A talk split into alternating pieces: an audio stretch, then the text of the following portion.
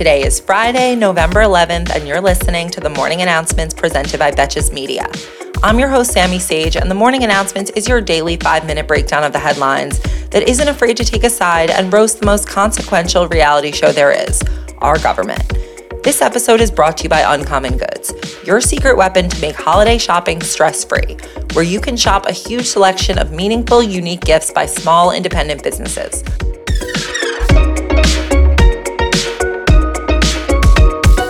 I hate to disappoint, but control of Congress is still undecided. But the count in the Senate now stands at 49 to 49 after the Arizona Senate race was called for Democrat Mark Kelly late last night over Republican Blake Masters. Another victory for reality. The races in Nevada and Georgia are still not decided, with Georgia going to a runoff on December 6th.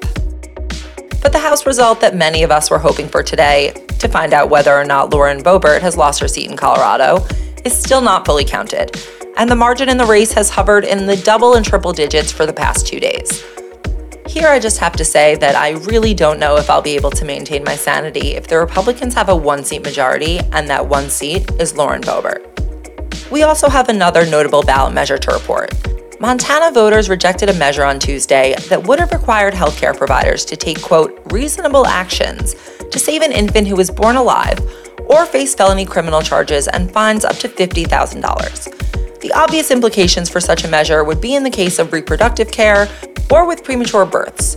Practically speaking, though, in these instances, doctors would be forced to perform painful and fruitless procedures, which realistically only deprive parents of allowing them to spend their infant's few moments of life with them. Members of the medical community were highly opposed to this measure on the grounds of it is insane for the government to get involved in these type of situations but not exactly in those words. Before we move on to non election related news, one thing to note in a year of 300 election deniers on ballots nationwide is which candidates have and have not conceded after they lose. Most notably, the Republican candidate for Pennsylvania Governor, Doug Mastriano, who is a hardcore MAGA and Christian nationalist, has not yet conceded to Josh Shapiro, despite losing by a substantial amount. Also in the Secretary of State race in Michigan, Republican Kristina Karamo has not conceded to the current Democratic incumbent and now winner Jocelyn Benson. Why is it that in any other situation, a person refusing to acknowledge that they lost mathematically would be considered completely delusional? But in the US elections, they call it a firebrand.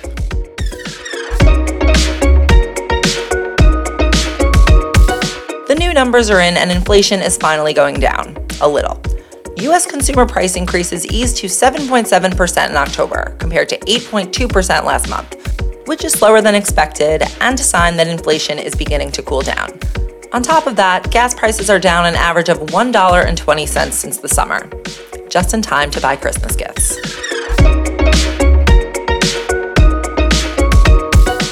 Speaking of falling prices, let's talk Twitter.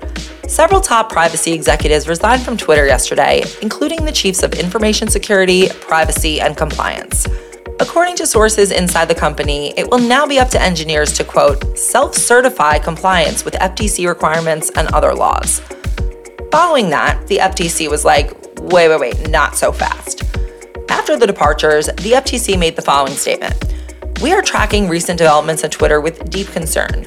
No CEO or company is above the law, and companies must follow our consent decrees. End quote.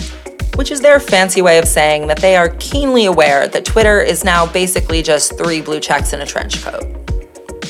This came just a day after Elon Musk sent an email to every employee of Twitter that were still left at 2:30 a.m. on Wednesday morning, announcing the end of remote work and letting them know that they are required as of the next day to return to the office for a minimum of 40 hours per week.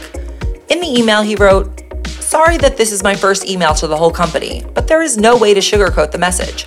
The road ahead is arduous and will require intense work to succeed. End quote. Well, I'm sure it is made so much easier when the CEO is less responsive to the needs of Twitter's own engineers than he is to Cat Turd 2.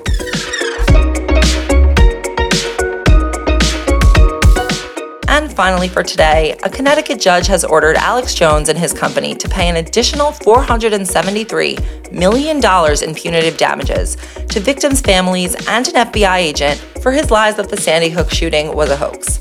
This is on top of the approximately $1 billion judgment that he was required to pay by a jury just last month. Couldn't have happened to a nicer guy.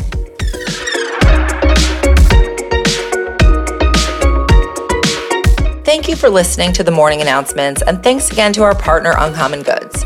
To get 15% off your next gift, go to uncommongoods.com slash morning. That's uncommon goods slash morning for 15% off. Don't miss out on this limited time offer. Uncommon Goods, because we are all out of the ordinary. And while you're giving gifts and feeling generous, please help us keep growing the show by leaving me a review on Apple Podcasts or five stars on Spotify, or both. Your support means absolutely everything to me. And if you can't get enough of the morning announcements, be sure to subscribe to my new premium episodes where I deep dive into the bigger themes behind the headlines that we can't cover in five minutes. The newest episode is about the Christian nationalist plan to make the United States into a theocracy, governed legally and socially by Christian rules and values. Roe v. Wade was just the first step in a much more extreme agenda.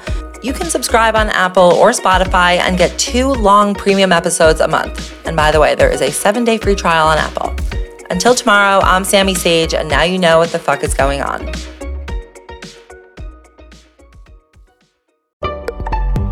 Betches.